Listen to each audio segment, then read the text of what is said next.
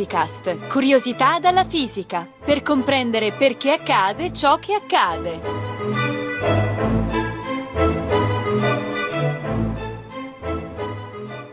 Il nome di Hugh Everett è pressoché sconosciuto a chi non si interessa nello specifico della storia della fisica. Eppure fu proprio lui a proporre un'interpretazione della meccanica quantistica, nella quale per la prima volta una teoria scientifica introduce il concetto di universi paralleli. Franco Bagnoli, ricercatore dell'Università di Firenze, impersona questo scienziato del passato in questa nuova intervista impossibile.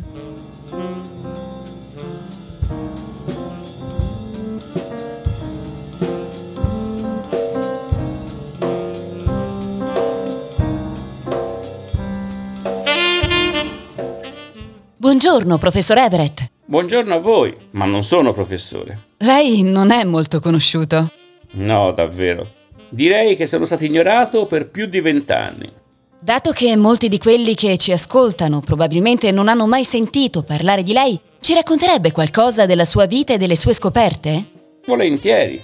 Sono nato nel 1930 a Washington, negli Stati Uniti, e sono cresciuto un po' con mia madre e un po' con mio padre che erano separati. Mio padre era militare e dopo la seconda guerra mondiale andai ad abitare per qualche tempo con lui, che era a distanza in Germania. Mi sono poi iscritto all'Università Cattolica d'America e quindi a Princeton. Ho studiato matematica.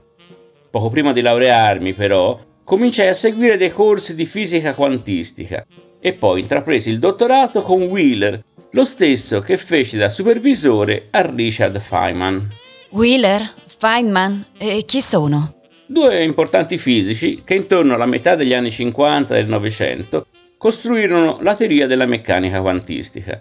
In particolare Feynman, un vero geniaccio, mi stimolò a studiare un problema insolito, il collasso della funzione d'onda.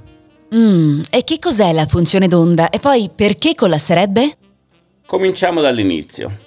Di certo avrà sentito parlare del famoso dualismo onda-particella, che nasce dal fatto che le particelle elementari, come per esempio gli elettroni e i fotoni, si comportano a volte come onde e a volte come particelle.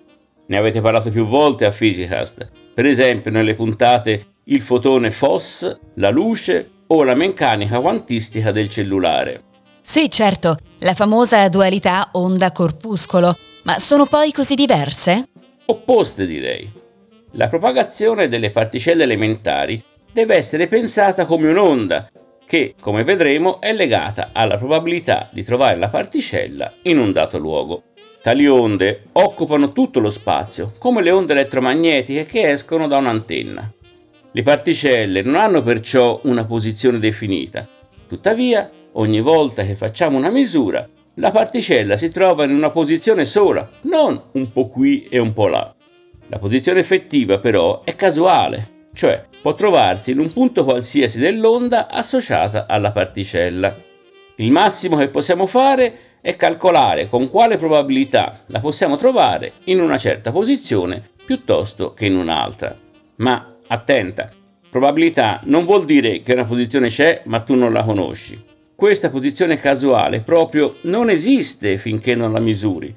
Solo al momento della misura viene generata una posizione. Per questo, in fisica, ci si riferisce a questa indeterminazione dicendo che la particella è in una situazione di sovrapposizione quantistica, uno stato prettamente quantistico composto da ogni possibile posizione. Davvero, davvero pazzesco.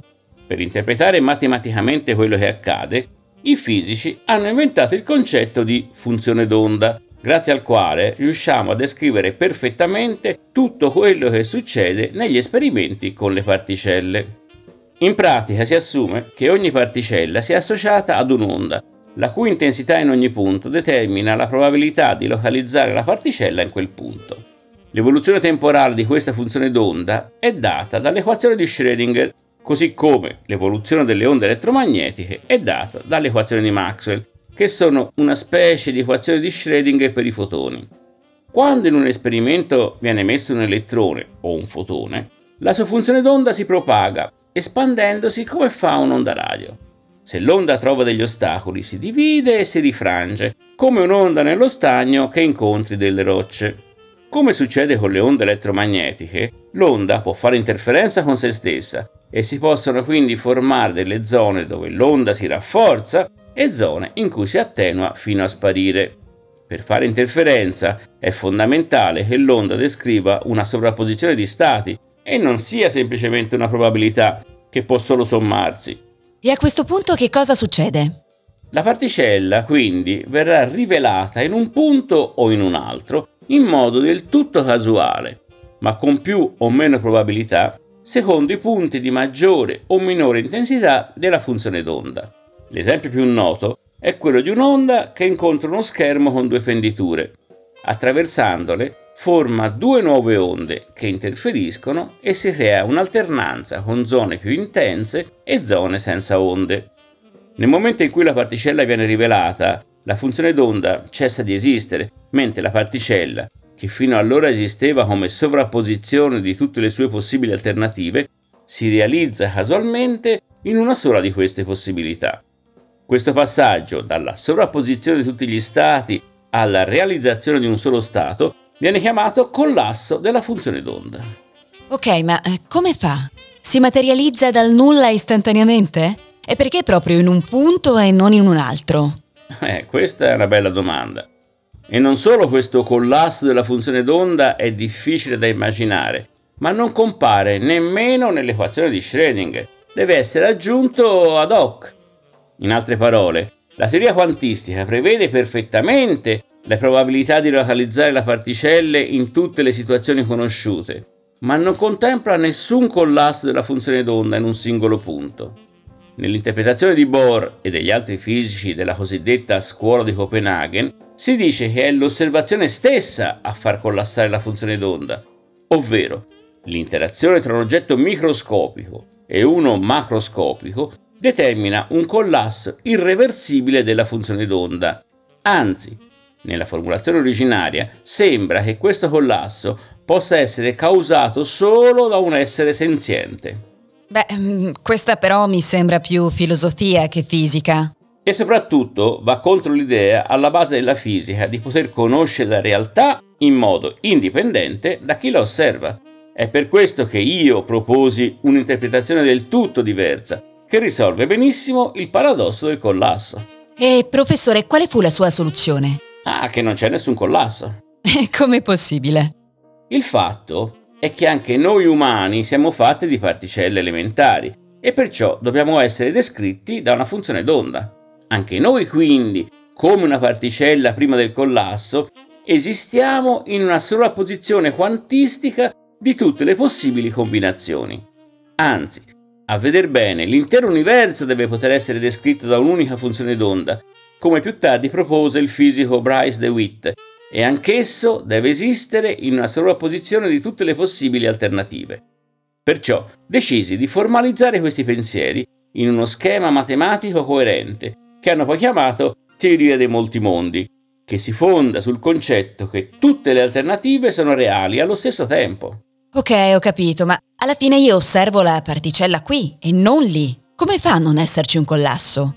Nella mia visione, ogni volta che c'è un'interazione quantistica, è come se si creassero più mondi paralleli, in ognuno dei quali si verifica una delle possibili soluzioni che normalmente sarebbero interpretate come un collasso della funzione d'onda.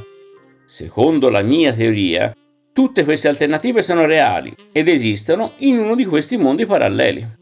Ma quindi poi in ognuno di questi mondi si produrranno altrettanti ventagli di possibilità per ogni cosa che accade. Proprio così. In ogni istante si generano innumerevoli mondi paralleli ad un ritmo impressionante.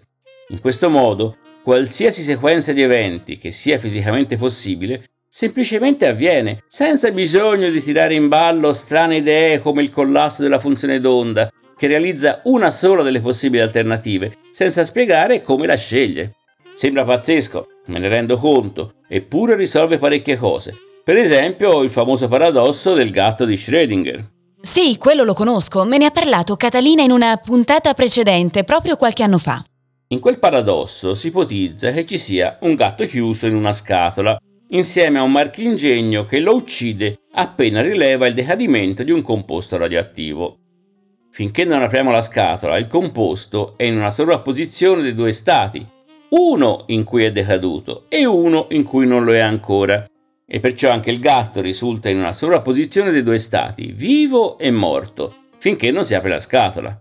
Come ho detto, questa ipotesi è alquanto contraddittoria. Il gatto non è forse un osservatore? E se io mettessi nella scatola un essere umano?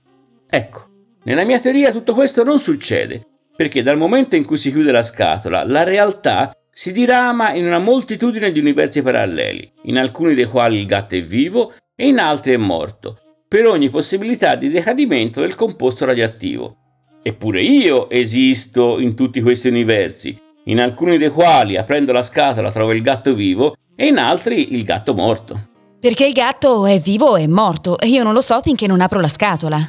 No, il gatto è in una sovrapposizione di stati e io potrei fare degli esperimenti in cui questa sovrapposizione genera interferenza, così come fanno gli elettroni che, propagandosi come onde, passano da due fenditure. E così lei vorrebbe far passare un gatto che è contemporaneamente vivo e morto contemporaneamente da due fenditure? Ora, questo esperimento è stato fatto prima con elettroni, poi con atomi, quindi con molecole sempre più grosse, dell'ordine di grandezza di un virus. Prima o poi riusciremo a farlo con pezzi di materia veramente macroscopica e forse anche con i gatti. Tutto ciò è davvero pazzesco. Magari io in uno di questi mondi sono morta. E in un altro io sono ancora vivo. Io ho sempre creduto in questa forma di immortalità quantistica.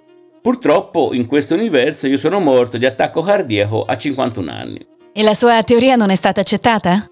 No. Per vent'anni nessuno l'ha considerata degna di un'occhiata. Andai anche a parlarne con Bohr, che ovviamente non ci capì nulla e comunque non la prese neppure in considerazione. Così lasciai la ricerca e mi misi a lavorare per i militari. Poi, nel 1970, Bryce DeWitt scrisse un articolo per Physics Today in cui coniò l'espressione di universi paralleli, che diventò famosa. Wheeler, che comunque non condivideva la mia teoria, cercò anche di farmi rientrare all'università. Hawking disse che la mia teoria era banalmente vera. E poi che cos'è successo, professore? Il problema della mia teoria è che non è verificabile, almeno se la meccanica quantistica è strettamente lineare, cioè se i vari mondi paralleli sono indipendenti l'uno dall'altro. In un determinato universo, la mia teoria e l'interpretazione di Copenaghen danno gli stessi risultati sperimentali, ma gli universi paralleli potrebbero essere accoppiati e sono stati descritti esperimenti per testare questa ipotesi. Se fosse vera, la teoria dei molti mondi fornirebbe anche una soluzione teorica ai paradossi dei viaggi nel tempo, come il famoso paradosso del bootstrap. Se torniamo indietro nel tempo e uccidiamo nostro nonno, come facciamo ad essere nati e ad aver fatto il viaggio nel tempo e ad averlo ucciso?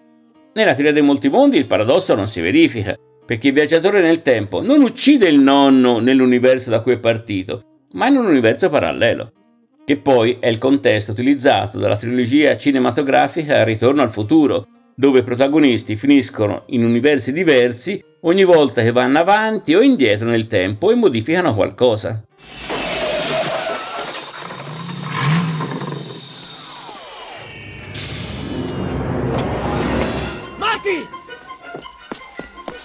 tornare indietro con me. Dove? Indietro nel futuro. Ma di che, di che, cosa stai parlando? Che diavolo ci succede nel futuro? No, no, no, sta tranquillo per te, Jennifer, andrà tutto bene. I vostri figli, Marty, bisogna fare qualcosa per i vostri figli. E senta, lei aveva famiglia? È una famiglia piuttosto sfortunata. Io, come ho detto, sono morto a 51 anni. Ho chiesto che le mie ceneri venissero gettate nella spazzatura, tanto ero sicuro di essere vivo in qualche universo. Mia figlia si è suicidata, ma anche lei ha chiesto di gettare via le sue ceneri, tanto in un qualche universo sarebbe stata insieme a me. Mia moglie è morta di cancro, ma mio figlio Mark Oliver invece è vivo e fa il cantante di successo. È Mr. E degli Eels. Lui dice di essersi ispirato, per i testi delle sue canzoni, alle tragedie familiari, così come vede tutto serve a qualcosa. C'è un bel documentario della BBC dal titolo Parallel Worlds e Parallel Lives che racconta come Marche sia andato alla mia ricerca per capire chi ero e cosa diceva la mia teoria. La ringrazio, professor Everett, è stata un'intervista interessantissima. Saluto anche voi e i vostri ascoltatori, almeno quelli che stanno negli universi in cui esistiamo io, lei e anche loro.